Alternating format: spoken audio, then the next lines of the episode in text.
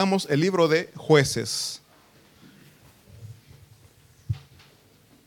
Jueces capítulo 6, vamos a leer del versículo 1 al 8. Jueces capítulo 6, versículos del 1 al 8.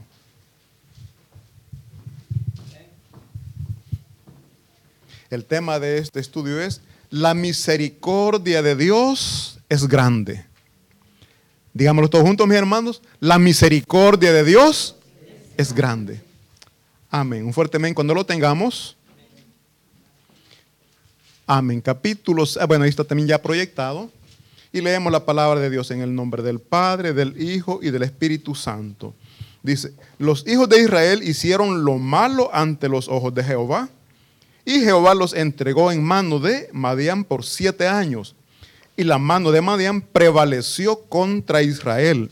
Y los hijos de Israel, perdón, por causa de los madianitas, se hicieron cuevas en los montes y cavernas y lugares fortificados. Pues sucedía que cuando Israel había sembrado, subían los madianitas y amalecitas y los hijos del oriente contra ellos. Subían y los atacaban. Y acampando contra ellos, destruían los frutos de la tierra hasta llegar a Gaza y no dejaban que comer a Israel ni ovejas, ni bueyes, ni asnos, porque subían ellos y sus ganados y venían con sus tiendas en grande multitud, como langostas. Ellos y sus camellos eran innumerables. Así venían a la tierra para devastarla. De este modo, empobrecía Israel en gran manera por causa de Madián y los hijos de Israel clamaron a Jehová.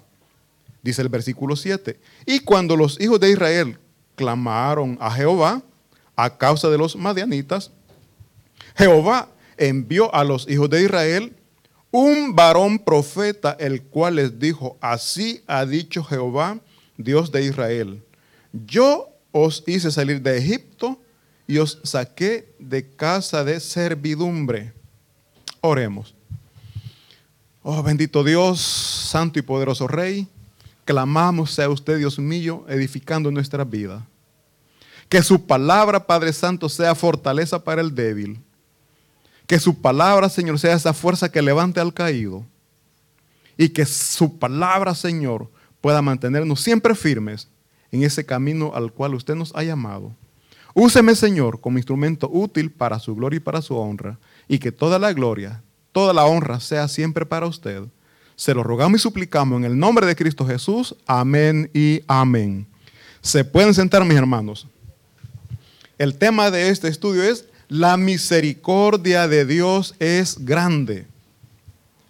Para que alguien, mis hermanos, pueda saber qué es la misericordia, tiene que haber pasado o haber vivido por momentos duros momentos difíciles, y en ese momento que no se tiene más nada que hacer, llega alguien y nos ayuda. Llega alguien y nos levanta cuando nosotros solo no nos podemos levantar. Eso es lo que Cristo Jesús hizo con nosotros. Nosotros, a causa del pecado, no podíamos salir de esa condenación eterna. Pero viene Jesucristo y por misericordia nos saca de esa condenación. Pero ¿qué es lo que provocó esa condenación? Todos sabemos que Adán y Eva estaban en el huerto del Edén. Vivían bien. Tenían de todo. Lo mejor, no trabajaban. Pero no les faltaba nada. La desobediencia, porque Dios les dijo que no comieran del fruto del bien y del mal, más ellos lo hicieron, la desobediencia. Y a través de esa desobediencia entra el pecado y la muerte a la humanidad. Y allí se comenzó el problema que usted tiene ahorita, a través de la desobediencia. Pero no, no por la desobediencia de ellos, por su desobediencia, mi hermano, es de que no le está echando la culpa a Adán y a Eva. Ellos dieron el primer paso, pero nosotros lo seguimos. Y nosotros, es que por culpa de Adán y Eva, a la mujer que le dijo que tenía que llorar al momento de dar a luz, tenía que sufrir. Ustedes las mujeres saben, las que ya pasaron por esa etapa, si sufren o no. Yo he escuchado hermanas que dicen, no, rápido a mí no me costó. Y otras que dicen, mm, dos días me pasé a causa de la desobediencia. Y nosotros los hombres, bueno, y también las mujeres, cuando estamos trabajando, ay, qué pesado este trabajo. ya no aguanto. A causa de la desobediencia. Eso sí, de Adán y Eva. ¿Por qué? Porque a causa de ello Dios dijo que la mujer iba a sufrir dar a luz y el hombre que con el sudor de su frente iba a tener el pan, iba a tener el sustento diario. Entonces, mis hermanos, vemos que los problemas son causados por la desobediencia. Y hoy vamos a hablar precisamente de la desobediencia. Vamos a hablar del sufrimiento que causa la desobediencia. Y después de que hay desobediencia y sufrimiento, viene un arrepentimiento. Y después del arrepentimiento, viene la misericordia de Dios a nuestras vidas. Es un proceso. Unos sufren más que otros. ¿Y quiénes son los que sufren más? Los necios, los desobedientes. Dijeron los cabezas duras, que nos están diciendo, no, eso no está bien, y nosotros seguimos en nuestra necedad haciendo lo que no es correcto. Entonces, mis hermanos, vemos que la desobediencia provoca dolor. ¿Cuántos estamos de acuerdo? La desobediencia provoca angustia. ¿Estamos de acuerdo con eso? La desobediencia provoca escasez. ¿Estamos de acuerdo, mi hermano? ¿O solo he pasado por esos momentos? Mire, yo he vivido, mi hermano, la desobediencia y esto me provocó dolor, me provocó angustia y la escasez también. El pueblo de Dios, mi hermano, cuando estaba en paz, cuando fructificaba, cuando gozaban de prosperidad, se alejaban de los caminos de Dios y hacían lo que ellos querían, sabiendo que no era correcto.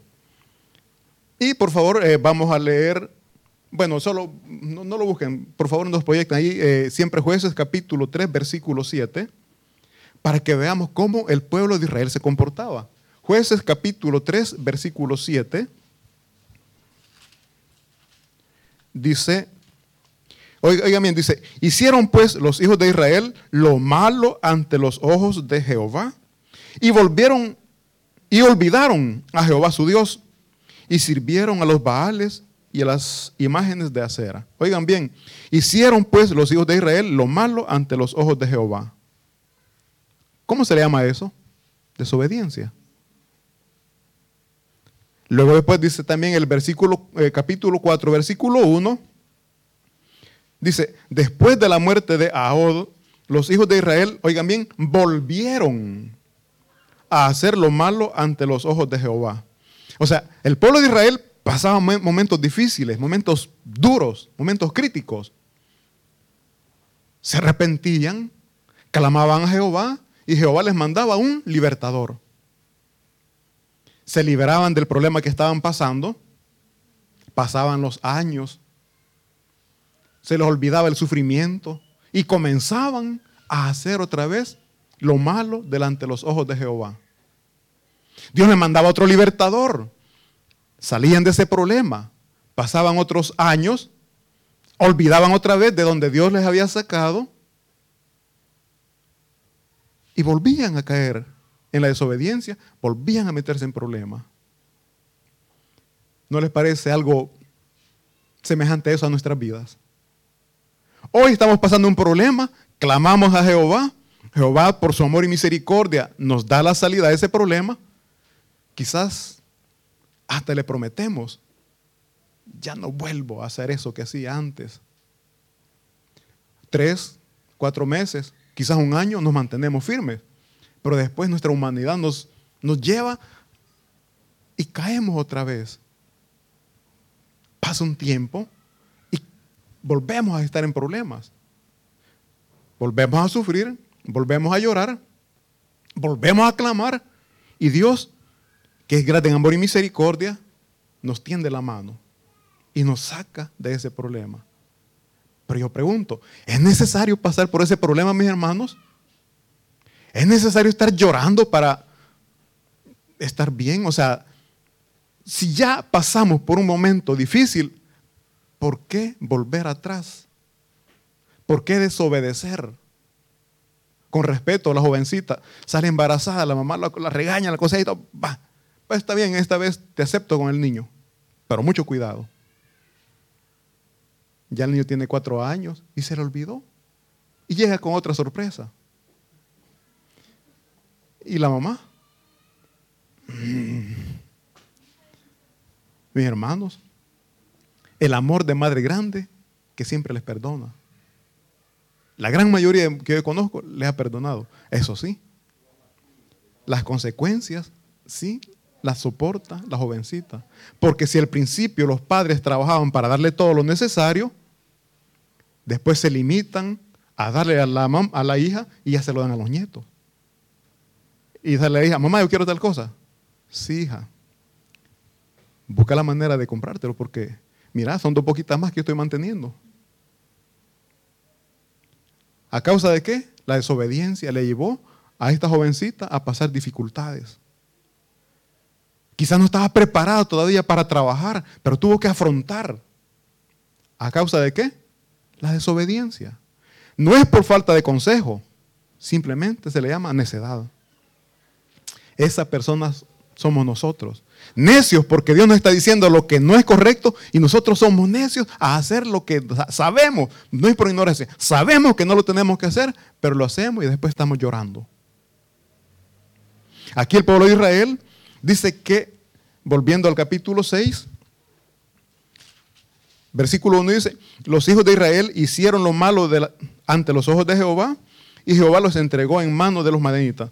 La desobediencia, mis hermanos, a Dios no le agrada. ¿O a qué padre le agrada, le gusta que su hijo le desobedezca? Nadie.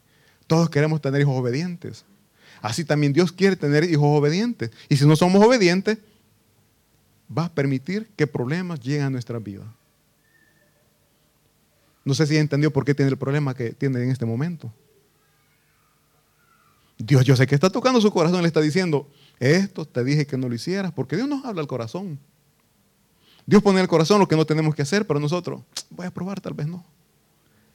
Ahí está el resultado. Hoy estamos preocupados, estamos angustiados, no sabemos qué hacer. Entonces dice que Jehová los entregó a los israelitas en manos de los madenitas por, ¿cuántos años, mi hermano? Ahí dice, por siete años. ¿Y usted cuánto tiempo lleva? Cuatro meses. Cinco meses. Clamemos misericordia a Jehová. Dios es un Dios de misericordia. Clamemos, arrepintámonos y clamemos, mis hermanos. Pero ese arrepentimiento que sea genuino, ese arrepentimiento que sea verdadero. Porque a veces decimos, Señor, perdoname, me arrepiento de lo que he hecho. Y el siguiente día lo estamos haciendo otra vez. Porque el siguiente día, la misma, el mismo día. Y eso, mis hermanos, nos trae dolor, nos, trae, nos causa problemas. Entonces dice el versículo 2, y la mano de Madián prevalecía contra Israel. O sea que los madianitas eran más poderosos, más fuertes que los israelitas. Y los hijos de Israel, dice, por causa de los madianitas, se hicieron cuevas en los montes y cavernas y luego y lugares fortificados. Imagínense, mis hermanos, qué humillante. Después de tener sus casas bonitas, cómodos, por desobedientes se fueron a vivir a cuevas, a cavernas, es humillante vivir como animales. ¿Por qué? Por desobedientes. Sí, es ofensivo, pero ¿o quiénes viven en las cuevas, mis hermanos? En las cuevas, ¿quiénes son los que viven? Los animales. Y ellos se vieron obligados a vivir allí. Después de tener prosperidad, llegar a ese punto. Yo no sé, mi hermano, en qué nivel de bendición Dios lo tenía. Y su desobediencia le ha llevado al problema que ahorita está viviendo. Cuando digo nivel de prosperidad, no nos enfoquemos solo en lo material. No nos enfoquemos solo en lo económico. Veamos como familia, ¿cómo estamos, mis hermanos? ¿Cómo está la relación de padre e hijos? ¿Cómo está la relación entre esposos? ¿Estamos bien o hemos retrocedido un poco a causa del pecado? Quizás su relación con su hijo estaba bien, pero la desobediencia le está llevando a tener ese, ese problema, ese conflicto con, su, con sus hijos. Dios le está llamando a buscarle a Él. ¿Y usted qué hace? Al parque. Y el parque no es tanto malo. A la discoteca. Yo bailo sanamente, no me emborracho, no me drogo. Bailar no es malo. ¿Le agrada a Dios, mi hermano? Pensemos, ¿le agrada a Dios? Si le agrada a Dios, si usted cree que le agrada, le agrada a Dios, siga, hágalo. Pero el resultado, el fruto de lo que usted está haciendo, le va a dar la respuesta si era agradable a Dios o no. Porque lo que agrada a Dios le prospera. Lo que agrada a Dios le bendice. Y lo que no, le causa problemas. Ya vimos aquí lo que le está sucediendo al pueblo de Israel. Se vio obligado a salir de sus casas, a abandonar todo por temor a los madianitas. Leíamos que los madianitas trabajaban la tierra, cultivaban. Y llegaban los madianitas, los amalecitas, solo a cosechar, solo a cortar, a recoger lo que otro había trabajado. Qué bonito, ¿verdad? Trabajar para que otro llegue solo a traer. Dios lo estaba permitiendo por la desobediencia de ellos. Cuando el pueblo de Dios, mi hermano, obedece, Dios mismo es el escudo. Dios mismo es la protección de ellos y ningún mal Oigan bien, ningún mal llega a ellos porque Dios es su escudo, porque Dios es la protección. Así es en nuestras vidas. Cuando estamos caminando en obediencia a Dios o cuando luchamos, tratamos la manera de agradar a Dios, Él es nuestra fortaleza. A nosotros no nos vienen enemigos o otras personas a invadirnos. Son los problemas que llegan a nuestras vidas, mi hermano. Usted se puede matar trabajando. Aquí dice que ellos sembraban, cultivaban y no cosechaban. ¿Por qué? Porque llegaban otros a recoger lo que ellos hacían. Usted se puede matar trabajando día y noche. Tiene sus ahorros, 30 mil, 40 mil euros. Y se enfermó. Lo ingresan en el hospital. Le hacen diferentes tipos de exámenes, diferentes tipos de pruebas. Se le fue su ahorrito. Todo su tiempo, todo su esfuerzo una enfermedad se lo llevó. O en la casa llegan tantas cosas que pagar que los 300 euros que ustedes ya echaba cuenta que le iba a disfrutar, que iba a salir a comer, en el recibo se le fue. Qué alto llegó el recibo de luz. Qué alto llegó el recibo de, de gas. Mis hermanos, son detallitos que si no nos damos cuenta, hoy es el día que podemos percibir que esas cositas que estamos pasando, esas dificultades, esa escasez, es a causa de nuestra desobediencia. Pero el trabajo es necesario. ¿Y la presencia de Dios en nuestra vida? ¿Cómo lo vemos? ¿Necesario o innecesario? Entonces, mi hermano dice acá que el pueblo de Israel trabajaba, pero no disfrutaba, no cosechaba el fruto de su esfuerzo, de su trabajo. Entonces, dice el versículo 3 del capítulo 6, pues sucedía que cuando Israel había sembrado, subían los madianitas y amalecitas y los hijos del oriente contra ellos, subían y los atacaban. Y acampando, acampando contra ellos, destruían los frutos de la tierra hasta llegar a Gaza y no dejaban que comer en Israel. Imagínense, no tenían que comer. Qué duro para un padre, para una madre, ver a su hijo llorar porque tiene hambre y no tener nada que darle. Ver que su hijo está llorando y, un bebé, mi hermano, un bebé no le entiende. Y está llorando y usted le dijo, no tengo. ¿Y el bebé que le entiende? Y usted como padre, como madre, llora, sufre por ver la escasez por la cual está pasando. Pero yo les digo, mis hermanos, Dios no es un Dios malo. Y estarán pensando, ¿y por qué me hace pasar ese problema? Porque la misericordia de Dios trabaja de una manera que nosotros no la entendemos. Ese problema que llegó es porque Dios lo ama. Oigan bien, ese problema que está viviendo es porque Dios lo ama y quiere tenerle cerca de Él. Todo padre ama a su hijo y le quiere tener cerca. Dios nos ama y nos quiere tener cerca. Y por eso permite ese problema, porque a través de ese problema corremos hacia Él. A través de ese problema corremos y buscamos a nuestro Padre. Que en momentos de abundancia, en momentos de felicidad, en momentos de, que tenemos, que estamos bien, de Dios es de quien menos nos acordamos muchas veces. Y es por eso que Él nos llama.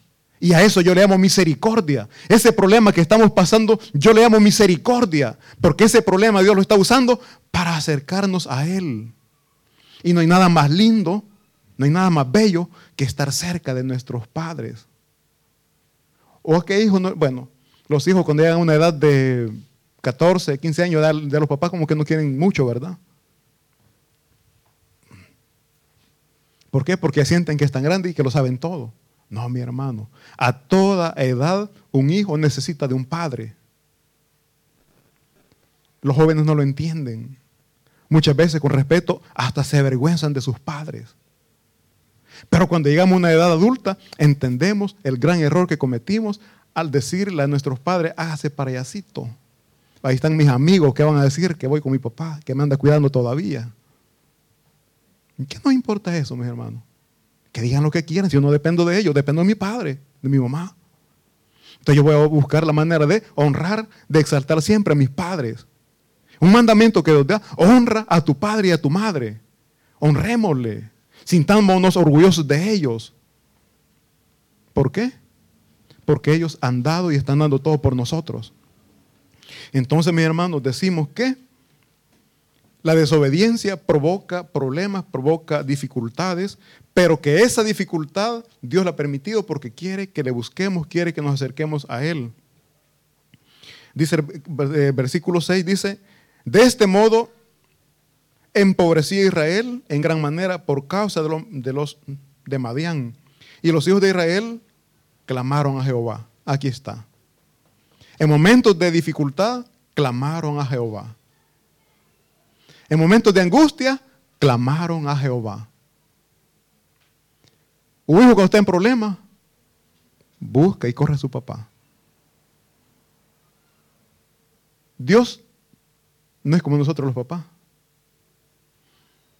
Dios siempre está con los brazos abiertos para decir, aquí estoy, hijo mío. Muchas veces los padres, ya te dije que te muevas de la casa, ¿por qué no me hiciste caso? Y, Lejos de apoyar, acercar a nuestro hijo, muchas veces los alejamos. Dios no es así, mis hermanos. Dios siempre está con los brazos abiertos, diciéndonos, hijo, aquí estoy, te amo. Te demostré ese amor enviando a Jesucristo, mi Hijo único, a morir por, por ti en la cruz. ¿Qué más muestra de amor nosotros queremos de, nuestro Señor?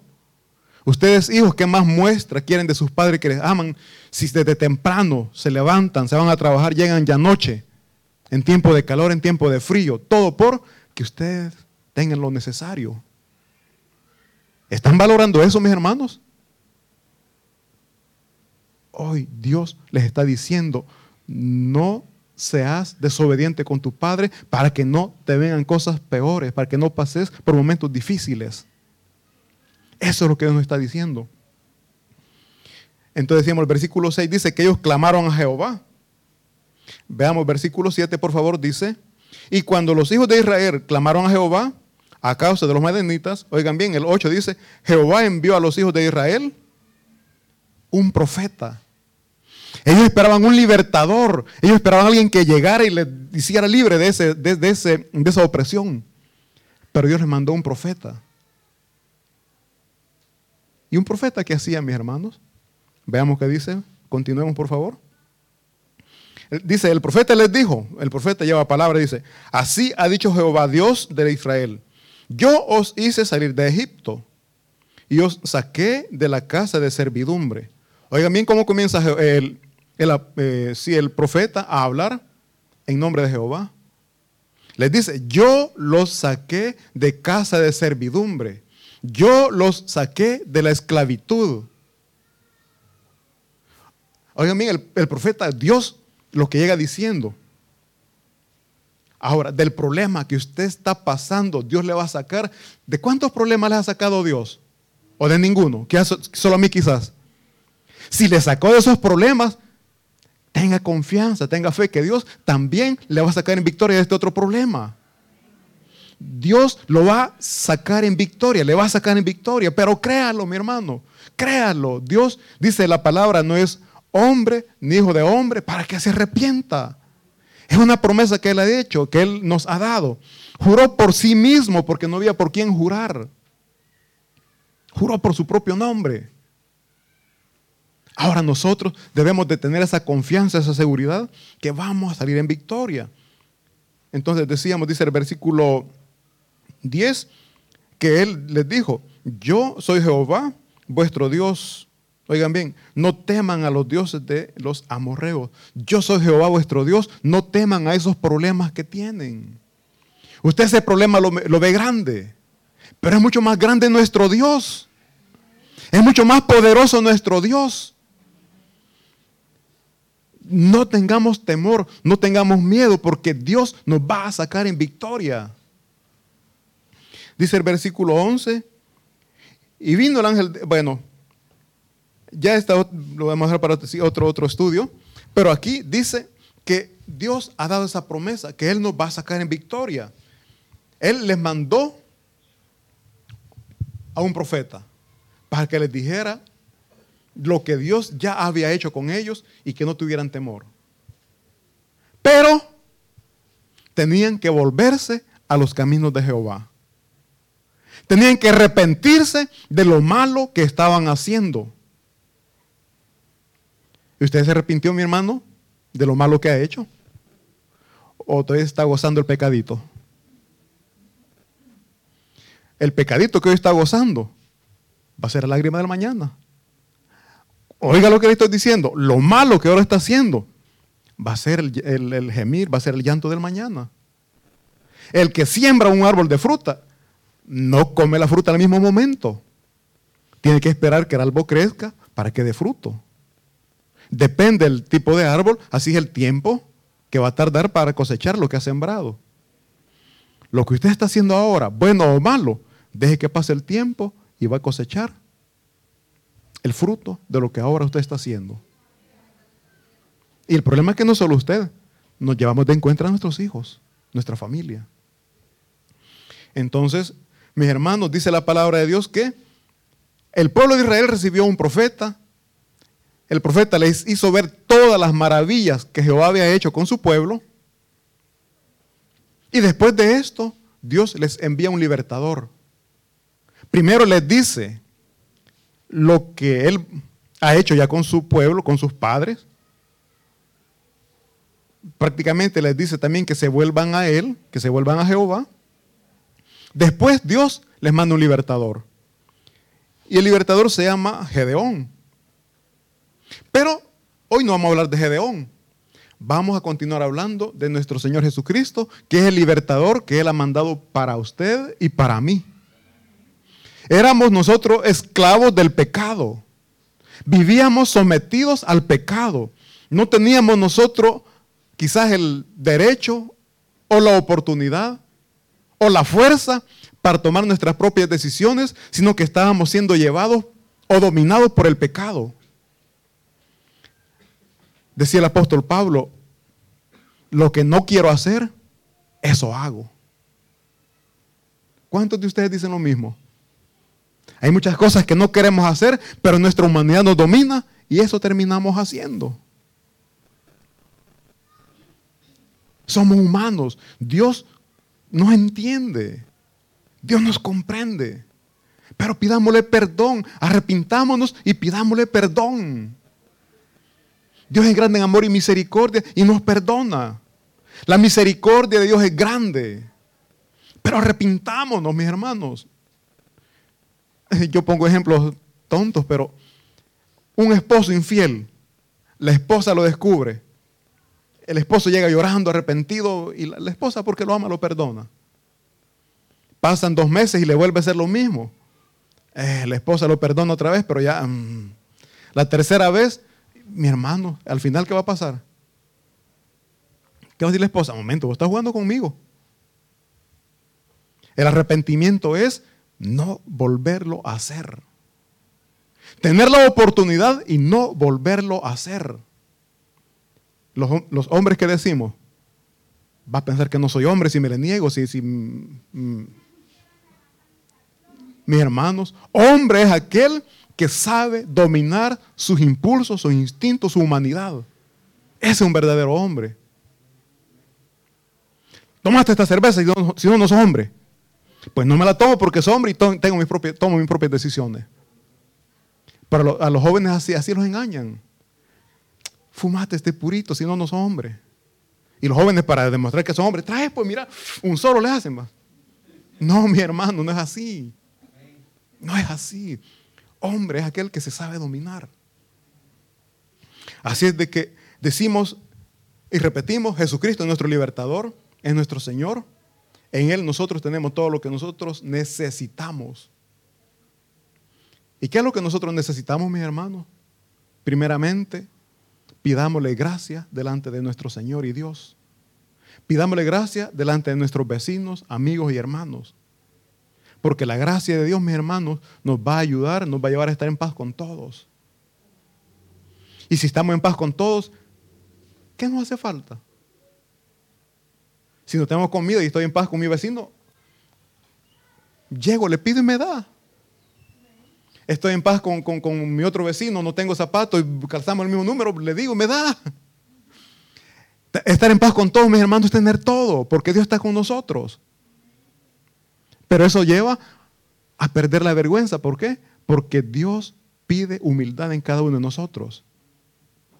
Pero a veces no tenemos y estamos orgullosos, ¿verdad? Ah, no, no, gracias, no, no, no, no necesito. Y el estómago. Orgullo. Orgullo. ¿Y Dios qué pide? Humildad, mansedumbre y obediencia a la palabra de Él. Entonces decimos, mis hermanos, que Dios nos está recordando de todos los problemas que Él nos ha sacado y nos está pidiendo que nos volvamos a Él. Volvernos a Él es arrepentirnos, reconocer que hemos fallado y cuando nosotros, mis hermanos, nos arrepentimos, venimos delante de Cristo Jesús, Él nos saca en victoria. Él nos saca triunfantes de esos problemas, de esas enfermedades por las cuales estamos pasando. Ese problema legal por el cual usted está pasando, mis hermanos, Dios lo ha permitido porque quiere que se acerque a Él. Cuando usted busca a Dios, Dios le pone a su alrededor la persona justa para que le ayude a salir de ese problema. Nosotros, mis hermanos, en nuestra humanidad corremos cuando hay problemas legales, el mejor abogado, no importa lo que pague. Se quedó en dinero y quedó en la cárcel. No lo pudo sacar. Con esta enfermedad no importa, yo me voy y busco el mejor médico. Me voy al hospital, no importa lo que pague. Se quedó sin dinero y el problema de salud siguió. Primeramente, corramos a nuestro Dios, corramos a nuestro Padre Celestial, porque ese problema, repito, Él lo ha puesto para acercarnos a Él. Corramos a Él y Él va a poner las personas justas para, para sacarnos de esos problemas. Lo creen, mi hermano, yo lo veo con duda.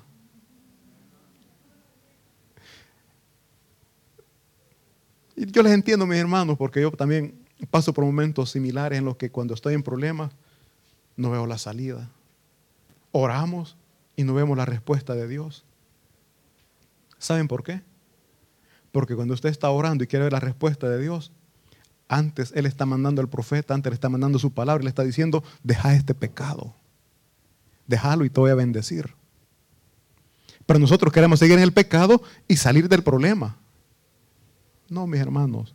Aquí vemos que Dios al pueblo de Israel le mandó un, antes de mandar libertador, le mandó un profeta y les dijo lo que tenían que hacer. Dios, yo sé, yo sé, Dios está tocando su corazón y le está diciendo lo que tiene que dejar de hacer.